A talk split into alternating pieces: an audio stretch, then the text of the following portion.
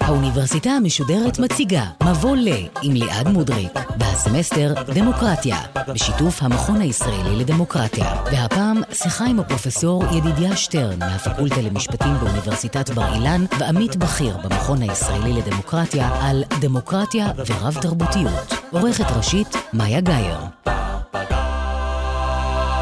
שלום לכם. אתם על האוניברסיטה המשודרת, מבוא לדמוקרטיה, והפעם אנחנו עוסקים בדמוקרטיה ורב תרבותיות. האם אחד קל יותר לבסס משטר דמוקרטי בחברות הומוגניות מבחינה תרבותית, כאשר רוב האזרחים חולקים אותו מצע רעיוני ותרבותי? ומאידך, האם קל יותר לחברות רב-תרבותיות לחיות במשטר דמוקרטי, שיגן על זכויותיהן? כדי לענות על השאלות האלה ורבות אחרות, אנחנו מארחים את פרופסור ידידיה שטרן מהפקולטה למשפטים באוניברסיטת בר אילן, ועמית בכיר במכון הישראלי לדמוקרטיה. שלום לך. שלום וברכה. אז לפני הכל נסביר על מה בעצם אנחנו מדברים. כולנו יודעים פחות או יותר מהי דמוקרטיה, בפרט המאזינים לסמסטר הזה, אבל למה בדיוק מתכוונים כשאומרים רב-תרבותיות? אוקיי, okay, יש יותר מפרשנות אחת. בדרך כלל, כשמדברים על רב תרבותיות, מדברים על אותה טריטוריה, אותה ריבונות, שבה יש קבוצות תרבות שונות, זה יכול להיות על בסיס גזע, יכול להיות על בסיס דת, או על בסיסים אחרים, כאשר כל אחת מתרבויות המשנה, אם תרצי, מנסה לקדם ולשפר ולטפח את המקום שלה במרחב הציבורי הכולל. וכאן אפשר לחשוב על שני דגמים. יש דגם שבו כל אחת מהקבוצות אומרת, תנו לי את שלי. או בלשון חז"ל, תנו לי את יבנה וחכמיה. אני לא מתערב לכם, אל תתערבו לי, תספקו לי את הצרכים בצורה הגונה. אוטונומיה תרבותית או אוטונומיה נכון. אחרת? נכון. למשל, בקנדה יש לך את הפרנקופילים ואת האנגלופילים, וכל אחד יודע איפה הוא חי. יש כמובן חיכוכים, אבל התזה היא, תנו לי להיות מה שאני רוצה להיות. כן. קו-אקזיסטנס. יש לעומת זאת מדינות שבהן כל אחת מתרבויות המשנה אומרת כולה שלי. אני רוצה... מעניין איזה מדינות אלה. כן, לא עולה על הדעת. כן. כל אחת מהקבוצות אומרת, יש לי את המידה הטובה עבור כולנו, לא רק עבור עצמי.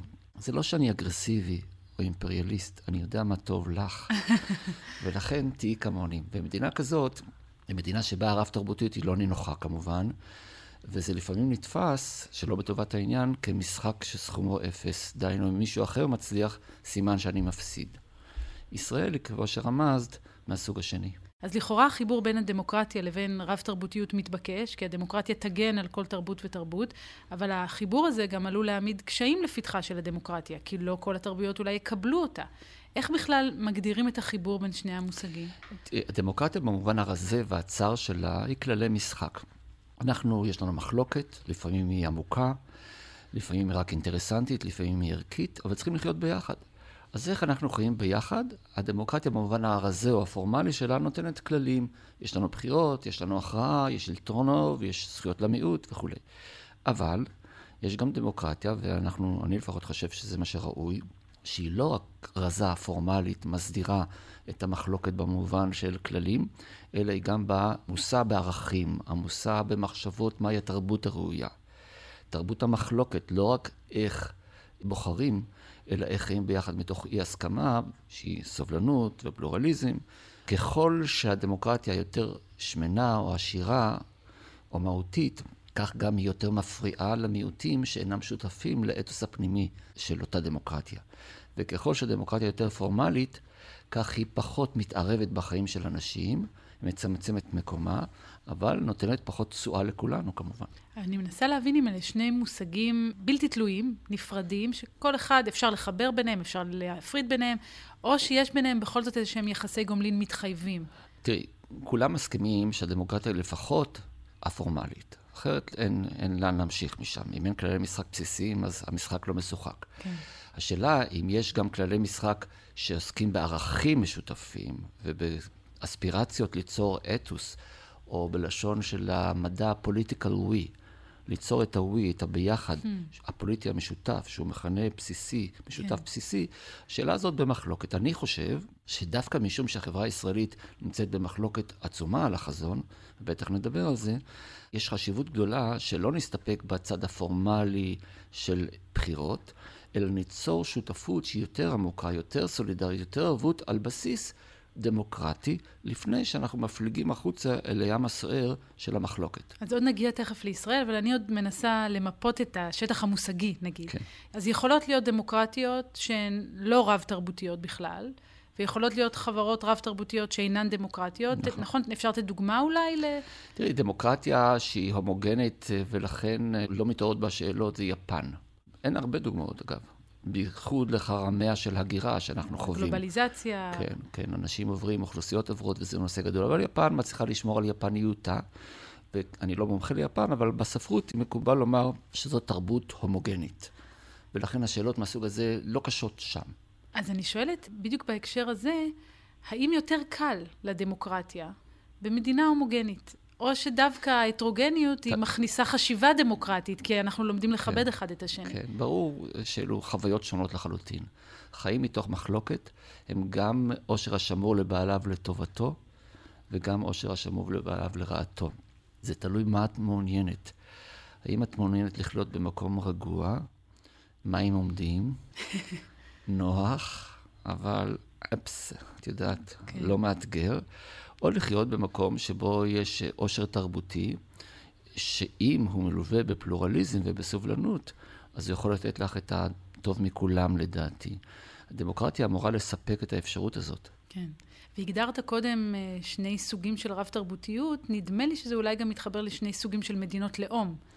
לא יודע אם זה אותו דבר, אבל יש שני סוגים של מדינות לאום. מדינת לאום אחת היא מדינת לאום אזרחית. דהיינו, אם את אזרחית של אותה מדינה, את חלק מהלאום באופן אוטומטי. ארצות הברית. ארצות הברית היא הדוגמה הקלאסית. בכלל, מדינות הגירה קלאסיות הן כאלה. גם צרפת היא כזו, כן. לדוגמה. גם טורקיה, לפחות בעברה, זה היה האתוס שלה. זה מעניין אבל, כי צרפת אולי היא כזו מבחינת הדמוקרטיה, אבל מבחינת התרבות לא בטוח. נכון. היא מגדירה את הלאום על פי האזרחות. אבל, את צודקת, יש גם בתוך צרפת, האמת היא גם בארצות הברית היום יותר ויותר, כן. יש גם כבר מתחים מסוג שונה. בכל מקרה, כדי לסדר נכון. את, ה, את השפה, אז זו מדינת הלאום האזרחית. לעומת זאת, הקבוצה המרשימה יותר מבחינת מספרה, שישראל כלולה בה, של מדינות לאום אחרות, הן מדינות לאום אתניות. דהיינו, מה שקובע את האופי הלאומי של המדינה זה האתנוס הספציפי ולא האזרחות. נניח בישראל אלה יהודים. בגרמניה אלו גרמנים, באיטליה אלו איטלקים, אלו כולם מדינות לאום שיש בהם מיעוטים שהם אזרחי המדינה, אבל הם לא שותפים ללאום שמתוכו, מזהותו, נובעת הזהות של המדינה. כן, אבל שם יש הבדל מבחינת החוק או השוויון בין האזרחים? כמובן שמדינות דמוקרטיות ליברליות מחויבות לשוויון אזרחי. כן. דהיינו, בהקשר של זכויות הפרט, זכויות האדם. לא צריך להיות הבדל בין uh, ברטוני לבין צרפתי אחר בצרפת, או בין uh, מי שחי בפלורנס למי שחי בנפולי, באיטליה, גם אם אלו ואלו אינם עם אותו רקע דתי או אפילו לאומי. יחד עם זאת, אנחנו מבינים שזכויות האזרח, קודם כל, לא תמיד נשמרות, ב', הן לא ממצות את התקוות של אנשים. אנשים רוצים גם זכויות לקבוצה.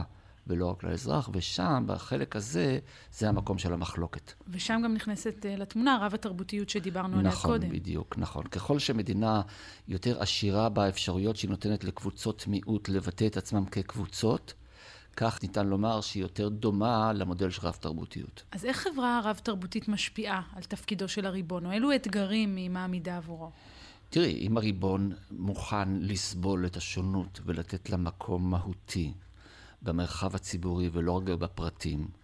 לא רק לתקצב קהילות, אלא לאפשר לתת להם ביטוי במרחב הציבורי, שזה בא לידי ביטוי גם במישור הסמלי של המנון ודגלים וכדומה, וגם במישור למשל החינוכי של יצירת מערכות חינוך נפרדות לקבוצות שונות והמימון שלהם, כן או לא, עם מתן מקום לשפות שונות בתוך אותה מדינה כשפות שהן שוות מעמד מבחינת הערך שלהם והנוכחות שלהם. ככל שהדבר מתבצע יותר, כך זו מדינה יותר רב-תרבותית, והמדינה מאפשרת זאת, כן או לא. לעומת זאת, אני חייב לומר שמבחינה ריאלית, כשאני מסתכל על מדינות הלאום האירופאיות, לפני שאנחנו מגיעים לישראל, ורוב מדינות אירופה הן מדינות לאום אירופאיות אתניות ולא אזרחיות, אנחנו מגלים שגם בפרקטיקה וגם בחוק שמחייב אותם, גם הפנימי וגם של האיחוד האירופאי וגם של אמנות בינלאומיות, המקום של הקבוצות נמוך יחסית. המקום של הפרטים גבוה, דהיינו כל אחד יכול לצפות לזכויות שוות בלי קשר לשאלה לאיזה לאום הוא משתייך, ללאום של הרוב או לא. לעומת זאת, ההכרה בקבוצות שהן לא קבוצת הלאום הדומיננטי, מאוד נמוכה מבחינה עקרונית ומעשית כאחד. אז אני עכשיו אסתכן בלומר דבר שטות. נדמה לי שזה אפילו נכון גם למדינת לאום אזרחית. נגיד גם ארצות הברית. נכון שלפרטים יש את כל הזכויות והם שווי ערך, אבל עדיין השפה הרשמית היא אנגלית, אפילו שיש אנשים שמגיעים ממדינות שונות, ועדיין בבית הלבן הם יחגגו את החגים בדרך כלל הנוצריים. זאת אומרת, יש עדיין אתוס תרבותי שהוא לא זהה עם כל הקבוצות אה, הרב-תרבותיות נכון, שיש במדינה. נכון, החוויה האישית, את צודקת לגביה. לעומת זאת, במובן ההסדרי, המשפטי, העקרוני, אין משמעות להיותך נניח יהודי בארצות הברית. כן. זה שאתה שייך לקבוצת לאום יהודית מיעוט, לא רלוונטי לשום דבר לזהות שלך, וזה מקל על מיעוטים שאינם רוצים להשתלט על המרחב הציבורי, אלא לחיות על פי דרכם. אבל זה נכון שיש בסופו של דבר חגים לאומיים אמריקאים, שלא כולם מרגישים שותפים להם בצורה מלאה. זה קיים. כן. אז בואו נחזור לישראל. כאן חד משמעית, חברה רב-תרבותית, מדינת, אמרנו, אה, לאום אתנית, וגם רב-תרבותית סוערת, הייתי אומרת, כן. לא? כן. רב-תרבותית, בהבחנה שפתחנו איתה, רב-תרבותית במובן שכל אחת מקבוצות שאפשר אולי לומר שהן ארבע כאן בישראל, זה לא רק יהודים מול ערבים, אלא גם בתוך היהודים יש לפחות שלוש קבוצות מובחנות. כן. כל אחת מהן יש לה אתוס, חזון, ציפייה, אופק לעתיד שונה ואפילו סותר לאופק שהאחר מציג. ואף מהן מצד אחד לא הולכת להיעלם. אולי בעבר, בקום המדינה, חשבנו שהחרדים זה דבר שייעלם, ואולי גם ציונות דתית, דבר קטן ייעלם. היום אנחנו אומרים שלא אלה ולא אלה לא נעלמים. וכמובן החילוניות, למרות שיש מי שמספידים אותה בעיתון מסוים, קיימת, חיה ובועטת, וברור שהיא דומיננטית. אז כל הדברים הללו אה, כמובן משחקים כאן את המשחק, וכל אחת מהקבוצות הללו מבקשת להשתמש בעולם הרעיונות, בעולם החינוכי, בפוליטיקה ולפעמים גם במשפט, כדי לנסות לקדם את מימוש החזון של הקבוצה, למרות ההתנגדות של הקבוצות האחרות לכך. וזה החדשות של מחר. לא משנה באיזה יום תשאלי אותי, אני אגיד לך, תפתחי מחר את הרדיו, את החדשות, כמובן גלי צה"ל, כמובן. תחנה אהובה, ואת תשמעי בבוקר את המקריין של החדשות אומר לך מה הסכסוך הנוכחי, שמבטא בעומק את המחלוקת השבטית, החזונית הזאת. השבטית, גם שמענו את נשיא המדינה ראובן ריבלין מדבר על השבטים. מה המאפיינים של כל קבוצה ובעצם מה החזונות שלהם ביחס למדינה? אוקיי, okay, נעשה את זה מאוד ככה בהכללה, אני מתנצל מראש. הייתי אומר ככה, הציבור החילוני בישראל באופן בסיסי מייחס את האלמנט של מדינה יהודית להיבט הלאומי. היהדות משמעה בעיקר זיהוי לאומי. נניח בן גוריון, או לפניו הרצל וגם ז'בוטינסקי, אם היו נוכחים פה היום והיינו שואלים אותם, תגידו, חברים יקרים, אבותינו היקרים, מהי מדינת הלאום של העם היהודי, באיזה מובן היא יהודית? הם היו אומרים, במובן הלאומי. כן. והייתי שואל אותם, ומה באשר למסורת או למורשת הדתית? הם היו אומרים, זה עניין פרטי. לא נפריע לך, חופש דת, אנחנו מסכימים שתעשה, אבל זה לא האפיון של המדינה. זה המשמעות של מדינה יהודית עבור קבוצה אחת. כן. עבור הקבוצה החרדית זה פשוט ההפך, תמונת ראי. החרדים אומרים, אין כזה דבר לאום. לאום זה המצאה של המאה ה-18. אנחנו באים עם שורשים הרבה יותר עמוקים. היהדות כרגע מקבלת איזו מניפיסטציה, איזה ביטוי שאתם קוראים לו לאומיות, אבל בעצם היא מסורת דתית. תורה נמסרה למשה בסיני, והיא עד היום קיימת. אתם תחו עיניכם מראות, אבל זה הדבר. ולכן הלגיטימיות של המדינה והחזון שלה צריך לבטא את היהודיות שלה באמצעות הדת. זו התזה של החרדים, וכמובן יש לזה התבטאויות והשתמעויות רבות. הציונות הדתית היא לא פשרה בין השניים. היא מצד אחד מתחברת להיבט הלאומי של החילוניות, מצד שני מתחברת להיבט הדתי של החרדיות, אבל היא לא אומרת גם וגם במובן הפשטני של כן. מקף, אלא היא אומרת לא, ללאומיות יש משמעות דתית. והדתיות יש לה משמעות לאומית. זה לא פשרה בין השניים, זה, זה אופציה שלישית, זו, בדיוק, סינתזה בין השניים שיוצרת דבר אחר לגמרי. ולזה יש משמעויות עמוקות כמובן, להבדיל משני הקודמים. והשבט הרביעי זה השבט של 21% מאזרחי המדינה, ערבים, אזרחי ישראל. ואני מדגיש, אזרחי ישראל דנו בתוך הקו הירוק. כן. לא הפלסטינים שבשליטתנו שמחוץ לקו הירוק. הקבוצה החשובה הזאת בגדול אומרת, אנחנו פה כלואים במדינת לאום שאנחנו לא חלק מהלאום. ולכן מה שנכון מבחינתנו, שהמדינה תהיה דמוקרטית בלבד, בלי שום משמעות ליהדותה. שוב, היהודים תעשו מה שאתם רוצים, אבל לא המדינה, היא צריכה להיות ניטרלית.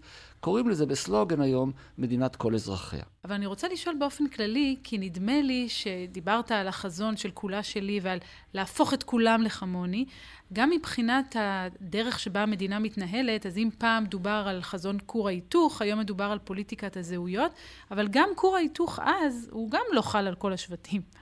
תראי, כור ההיתוך כמובן השאיר את הערבים מחוץ לכור. והחרדים? ותזכרי שבאותה תקופה, כשדיברנו על כור ההיתוך, היה גם ממשל צבאי לערבים עם כל המשמעויות, לא יודע כמה מאזינים זוכרים, דבר שלא יעלה על הדעת היום, אבל כן. הערבים היו צריכים להישאר במקום מסוים, והתנהגות שונה מהכלל. אבל זה אנכרוניסטי לשפוט את הדור ההוא במונחים של היום. לגבי החרדים, תראי, היה סטטוס קוו.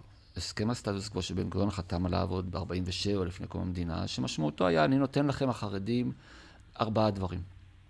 ואני קונה תמורת ארבעה הדברים הללו את ההסכמה שלכם מול העולם וגם פנימה לשתף פעולה איתנו החילונים. כן. ארבעה הדברים הללו זה השבת והכשרות והנישואים האזרחיים וזרמים בחינוך. כן.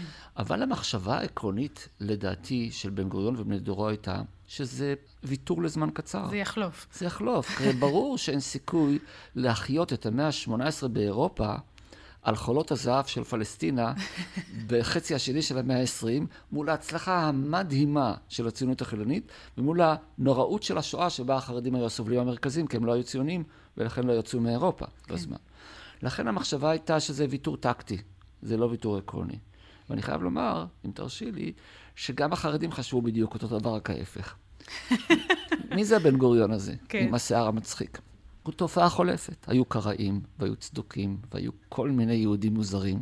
כולם נעלמו, and we are here to stay. כן. אנחנו החרדים זה הדבר האותנטי, זו המחשבה. אז הקדוש ברוך הוא עושה את מה שהוא עושה, אנחנו, אנחנו לא מבינים עד הסוף, אבל בן גוריון והציונות החילונית היא תופעה חולפת. בעזרנו הקדוש ברוך הוא, ולכן בינתיים אפשר לוותר שהמדינה היהודית תתנהל על פי חזון מרכזי של חילוניות.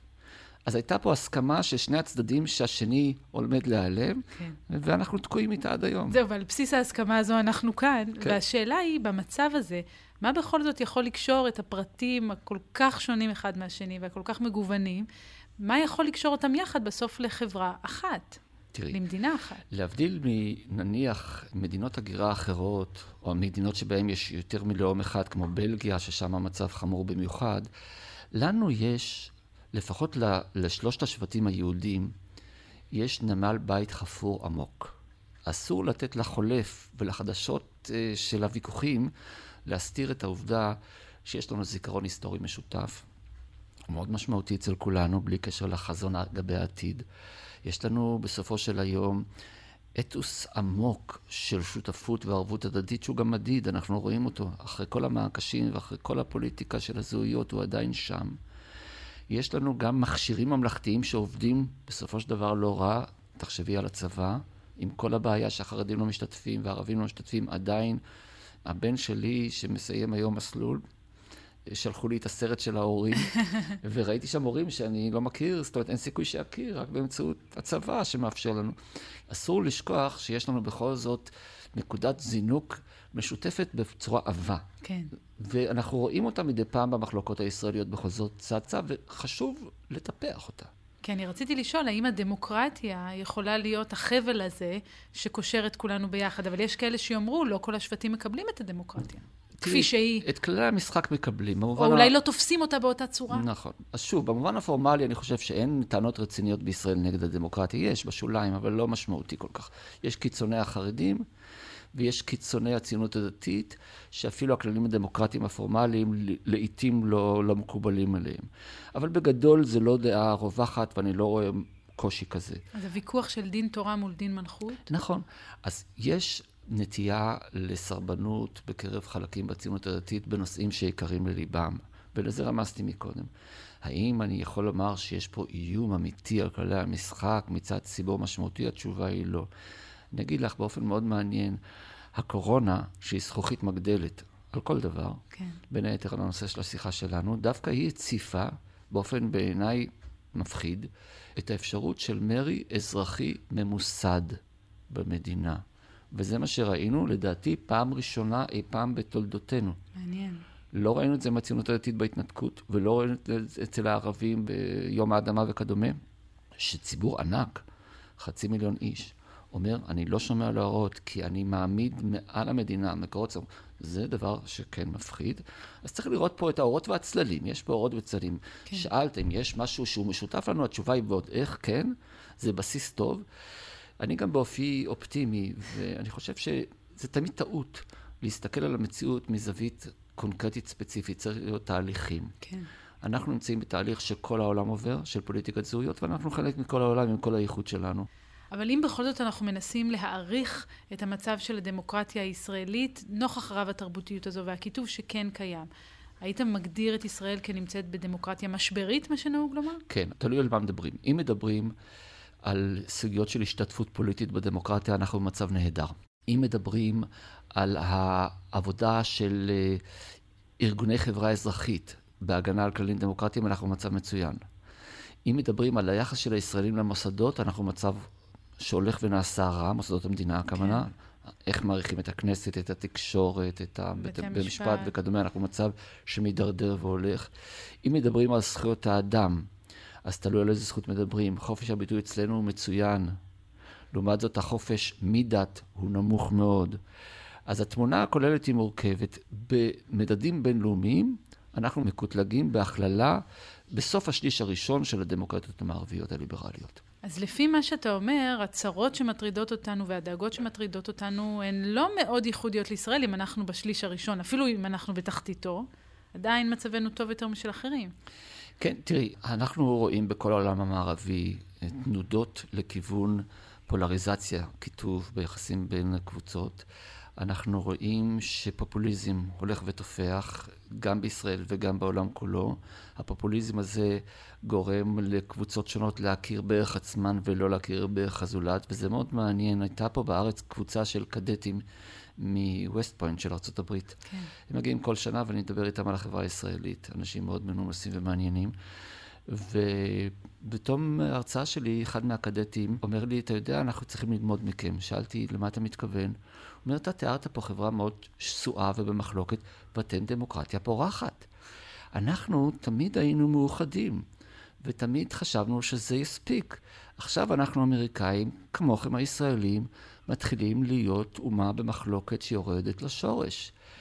האם יש לנו מה ללמוד מכם? זו שאלה מעניינת. נכון. אני אמרתי לו שאצלכם, האמריקנים, הסיסמה תמיד הייתה United we stand, כוחנו באחדותנו. כן. אצלנו היהודים, אני חושב שכולם יסכימו, התרבות היא divided we stand. אם תפתחי אה, כל דף גמרא, כן. יש כאלה אלפים, לא תמצאי סימן קריאה אחד, רק סימני שאלה. הכל פתוח, כן. הכל לוויכוח. וזה בא לידי ביטוי בתרבות הלאומית שלנו, וזה לא רק רע. זה גם הרוח היצירתית שלנו. ההייטק הישראלי מגיע מזה, מה-divided. אז אתה אומר, אנחנו גדלנו על אתוס של ויכוח, פלגנות אולי זו מילה קשה, אבל ויכוח וספקנות ויכולת לערער אחד על השני, אבל אולי זה קצת גם בא על חשבון זה שאנחנו יחסית צעירים מבחינת האתוס הדמוקרטי. זאת אומרת, יש לנו אתוס ארוך מאוד והיסטוריה נכון. ארוכה מאוד נכון. של uh, לפתור uh, סכסוכים בדרכים של דיון, לימוד, ויכוח. אבל איך מגיעים להסכמה, אולי שם אנחנו קצת נכון, פחות חזקים. נכון, ותוסיפי לזה, כדי להחמיר את השאלה שלך, תזכרי שעם ישראל גדל כשתמיד השלטון הוא איום ולא הבטחה. הזר שלט ביהודים, וזה גרם לתרבות של דה-לגיטימציה של השלטון, לא אנרכיזם, יהודים באופן כללי לא אנרכיסטים באופן כללי, אבל יהודים בהחלט תופסים את עצמם כמתבוננים מבחוץ על השליט. זה הובא לכאן, לא רק עם הפלמ"ח מול הבריטים, אלא גם היום יש שלטון, אנחנו מבינים שהוא שלנו, כולם מבינים ברציונל שזה שלי, גם אם אני לא מסכים, אבל האם התרבות הפוליטית היא כזאת שאני מרגיש שהשלטון הזה הוא לגיטימי לגמרי ולא מתעוררות שאלות? בוודאי שמתעוררות שאלות. האתגר של הדור שלנו ולדורות הבאים הוא איך לא לדכא את המחלוקת, לא לדכא את אי ההסכמה שיורד לשורש לגבי העתיד, ולאפשר לציפור הנפש של הזולת להתקיים, למרות שאני יודע שהוא טועה, ושגם הוא יגיד אותו דבר עליי. זה גוזר פשרות באופן שציפור הנפש שלך יישמר וציפור הנפש שלי יישמר. קל לומר, קשה לעשות. בדיוק, זאת אומרת, כי בדרך כלל הכולה שלי אומרת זה שאת לא תקבלי את מה ששלך. זאת אומרת, אם אני למשל בתור אישה לא אוכל בעוד כמה שנים ללמד באוניברסיטה, תהיה לי בעיה, נכון? אם אני לא יכולה נכון. שיראו את פניי כבר היום בחלק משלטי חולצות, יש בעיה. אז הכולה שלי הוא לא רק מחייב שאני אחיה, ואפילו חזוני יתממש, נכון. אלא גם שחזונך כבר היום לא יתממש. אז את צריכה לדעת שלא תוכלי לגרום לכך שכל מה שאת רוצה לגבי זכויות נשים יתממש במדינה שבה יש ציבור משמעותי שגורס שזה בעיה. מצד שני, הציבור שגורס שזה בעיה, צריך להבין שלא יכול להיות שלך לא ייתנו נניח ללמד באוניברסיטה. אז עכשיו, לא כולה שלו ולא כולה שלי. אני אמרתי, ציפור הנפש של כולנו צריכה להיות מאותרגת על ידי הזולת, לא על ידיי. זה לא פלורליזם, זה סובלנות. כן. אני סובל את מה שנורא חשוב לך. Hmm. פלורליזם זה העמקה של העניין הזה, שכרגע זה לא בקלפים, כפי שזה נראה. בפלורליזם אני גם נותן ערך פנימי, בעיניי, כן. לדעה שלך, שזה יותר מורכב. אבל זה מעניין, כי אם אני נגיד חוזרת לאוסף המסות של א' ב' יהושע בזכות הנורמליות, שם הוא רצה... כמיהה לנורמליות, זאת אומרת, אולי באמת לוויתור על הקולה שלי, ואולי באמת על איזה משהו שכבר... כן. שנפסיק להתווכח, שנוותר כן. אולי על העניין הזה. יש uh, שלוש התקפות על, ה, על הלאומיות הישראלית, היהודית. אחת היא התקפה של לאומנות, דהיינו האמירה הקיצונית שההגדרה שלי נובעת מזה שאני שונה מהזולת. התקפה שנייה זו התקפה דתית, שאומרת, אני יודע מה הפשר, יש לי מטה-היסטוריה שהיא צריכה להכתיב את ההיסטוריה. תעשו כמו שאני אומר לכם, כי אני מדבר בשם האל. והתקפה השלישית זה הנורמליות. איך זה מתקיף? משום שהנורמליות משמעותה להפשיט אותנו מהסיבה שבגללה אנחנו פה. זה להישאר דמוקרטית ולא יהודית. נכון. אם הציונות, כמו שאומר א' ב' יהושע, היא בסך הכל לא אידיאולוגיה, אלא מכשיר פוליטי לאיסוף אנשים שהם יהודים למקום בטוח יחסית, אני חושב שאנחנו פשוט מקטינים את המשמעות של חיינו כאן. למה אנחנו מדינה יהודית ודמוקרטית בהגדרתנו ולא ציונית ודמוקרטית? כן. למה אנחנו לא מדינה ציונית ודמוקרטית? התשובה שאני נותן לזה היא של הציונות, שאני מבינה שאני ציוני בכל רמ"ח ושסה, אבל הציונות שורשיה 150-200 שנה. והיהדות שורשיה 3,500 שנה.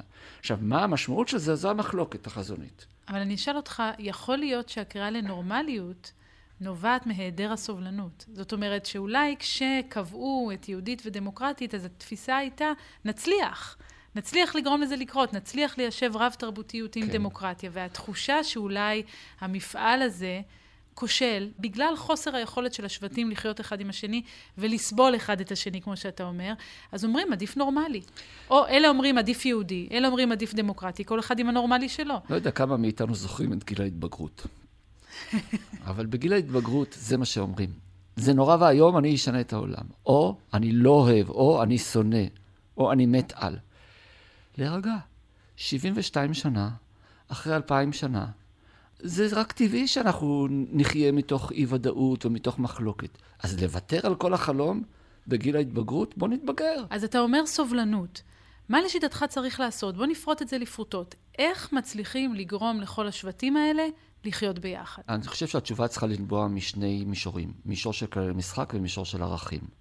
במישור של כללי המשחק אי אפשר להסתפק בכללים הדמוקרטיים הבסיסיים, הידועים לכולנו, אלא אנחנו חייבים לקבל על עצמנו את מה שניתן לכנות אותו ממלכתיות. זאת אומרת, כל אדם שנמצא בעמדת השפעה, בין אם היא פורמלית או בין אם היא לא פורמלית, צריך לדעתי להשתמש בעמדה שלו כנאמן של כולנו ולא רק של השבט שממנו הוא בא. כן. זה נאמר כביקורת עכשיו, מה שאני אומר עכשיו הוא כביקורת על התקשורת, על הפוליטיקה, על המשפט ועל החינוך. בכל המקומות הללו אנחנו זקוקים לשינוי שיאפשר את זה. זה במישור של כללי משחק. במישור של ערכים, וזה כמובן המישור היותר מהותי, אנחנו חייבים להבין שאנחנו מסתובבים בעולם כשמעלינו שתי שמשות, שכל אחת מהן מקרינה ציוויליזציה לא זהה לשנייה. כן. אחת היא מערבית ליברלית והשנייה יהודית מסורתית. מסע חיינו המשותף חייב להיות ניסיון להגדיל את נקודות ההשקה הערכיות בין שתי השמשות הללו. למשל, היום בישראל, אני אומר את זה בצער עמוק, זכויות אדם נתפסות כעניין מערבי ליברלי שאפילו עומד בסתירה מסוימת ליהדות שורשית אותנטית. זו שטות מוחלטת. הרי המקורות האוניברסליים של שיח זכויות האדם הוא ביהדות. מי שחיבר את אה, מגילת זכויות אדם האוניברסלית, אדם בשם שמואל קצין או רנה קסן, הוא העיד על עצמו שהוא עושה את זה במקורותיו היהודיים, ולא צריך ראיות, יש לזה הרבה הוכחות. אז בישראל, כשסוף סוף יש לנו יכולת לשלוט על מיעוטים, להיות אחראים לגורלנו, זכויות האדם זה הפך להיות של אחרים, משפט כזה ניתן לומר על הרבה נושאים. ואני חושב שהמסע בסמך ועין הערכי, כן. שאנחנו צריכים לעבור כולנו, הוא בניסיון ליצור את נקודות ההשקה, זה לא זהה, אבל נקודות ההשקה בין שתי התרבויות הללו, ואז יהיה לנו, הייתי אומר, מכנה ערכי משותף עשיר יותר ממה שאנחנו תופסים אותו כרגע. אתן לך עוד דוגמה. תחשבי על לוח השנה הישראלי. לוח השנה הישראלי רצוף המון ימים מצוינים, שאנחנו מציינים אותם באיזשהו אופן, ויש דבר אחד משותף לכולם.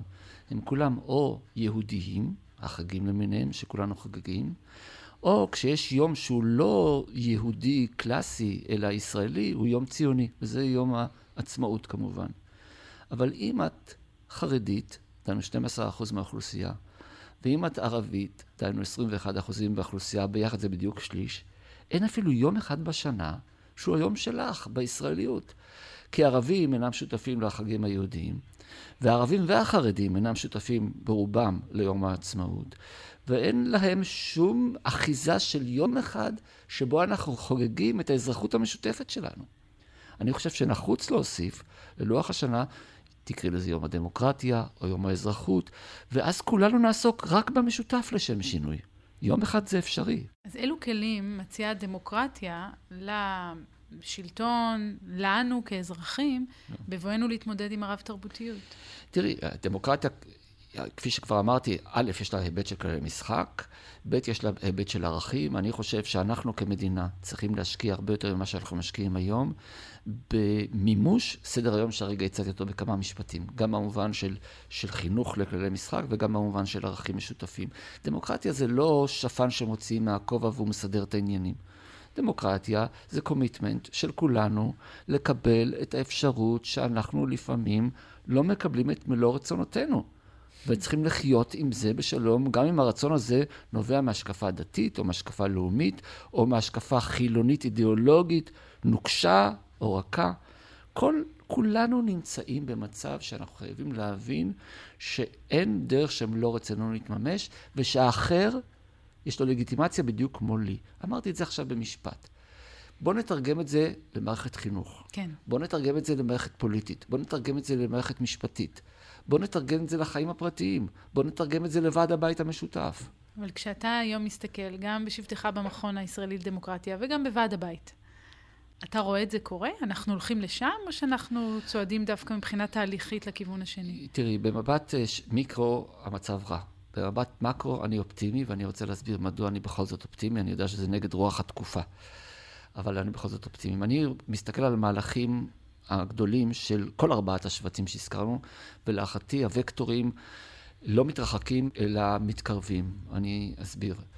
אם נתחיל עם השבט הגדול החילוני, אני חושב שהשבט הזה לפני חמישים שנה באמת התנכר במידה רבה מאוד ליהדותו למעט ההיבט הלאומי, שהוא בסופו של דבר מוגבל. התרבות המקומית הייתה ישראלית, אבל פחות מבוססת על יהדות. היה מרד קדוש נגד הגלות, ש... והגלות סימלה את היהדות שאנחנו רוצים להינתק ממנה. היום אני רואה דבר אחר לגמרי. אם אני מאזין לפלייליסט של גלגלצ, אני שומע טקסטים מימי הביניים, אה, כן. אה, בן גבירול וכדומה. אני רואה שיותר ויותר אנשים שמוגדרים על ידי עצמם כחילונים, מחפשים ביהדות את זיקות העומק של המשמעות של הזהות שלהם, מעבר להיבט הצר של אנחנו יהודים שרידי עם, שרידי חרב, באנו לכאן כדי לקומם ריבונות. אבל גם יותר ויותר יהודים לא מוצאים את עצמם בתוך המסגרת הזאת שנהיית יותר ויותר דתית, והקיטוב בה בהקשר הזה הולך ועולה. אני לא מסכים. אני חושב שהתופעה למשל של ירידה מהארץ על בסיס אי שביעות רצון הייתה הרבה יותר גדולה בעבר מבהיום. מספרים מלמדים זאת. אני מדבר על, ה, על המסות, אני לא מדבר על, על בודדים. כן. כמובן שיש תופעות מכל הסוגים. יש פה ויכוח, אמרתי, במיקרו יש פה הורדת ידיים, אבל אני מגלה חיפוש אחר זהות יהודית אצל ציבור רחב שמגדיר עצמו כחילוני. זה שבט אחד. שבט הציוני דתי, שאני גילוי נאות משתייך אליו בגאווה, אני כיפתי ושפמי, אה, אני חושב שהוא אה, סטה מדרכו כזרם פוליטי במשך שנים רבות, תחת uh, ציפייה לגאולה עכשיו, משיחיות, שהייתה כוח מניע של הקבוצה, יצרה את המפעל של ההתנחלויות, ויצרה עוד הרבה דברים שאפשר לאהוב ואפשר לא לאהוב, אבל זה היה כוח מניע, מבוע של אנרגיה אדיר. היום זה שונה. היום הציבור הציוני-דתי אומנם הוא לאומי, וגיאופוליטית הוא בימין. כן. אבל הוא לא מונע, כפי שהיה בעבר, על ידי מחשבות של גאולה ומשיחיות. בעיניי זו התקרבות אל, ה, אל הנורמה הכלל-ישראלית. אם אני חושב על החרדים, אז נכון שיש ups and downs, אבל בגדול אנחנו רואים שיש ציבור גדול והולך מתוך החרדים שהם מה שמכונה היום חרדים מודרניים. 50% מהחרדים נמצאים כבר ב, בתוך שוק, מהגברים בשוק העבודה, מהנשים זה 70 וכמה אחוזים. מעל 50% מהחרדים יש להם גישה לאינטרנט. הם כבר לא יהיו אותו דבר אף פעם. אז התמונה היא סוג של התקרבות אל כלל האוכלוסייה. ואם אני הולך אל השבט הרביעי והמכובד האחרון, הערבים, יש תהליך ישראליזציה אדיר בקרב ערבים אזרחי ישראל. המשמעות היא שהם מתחברים אל הכלל. אז אלו ארבע מגמות עומק, שבעיניי יוצרות איזה סוג של תקווה, שאולי באמת, ה... תסלחי לי, החודשקונים של גיל ההתבגרות, שעכשיו אנחנו מתמקדים בהם, עומדים לפני סוג של תרופה. אז אתה אומר שאנחנו נמצאים לפני התבגרות, ועוד כמה שנים ניפגש פה לבדוק אם צדקת? אני לא יודע, אין לי מושג. התהליכים הללו, כמובן, קשה מאוד לחזות אותם. אני חושב שאנשים שמצביעים בבחירות בפוליטיקה בישראל, צריכים להצביע על פי השיחה הזו. רשמנו לפנינו. תודה רבה לך, פרופסור ידידה שטרן.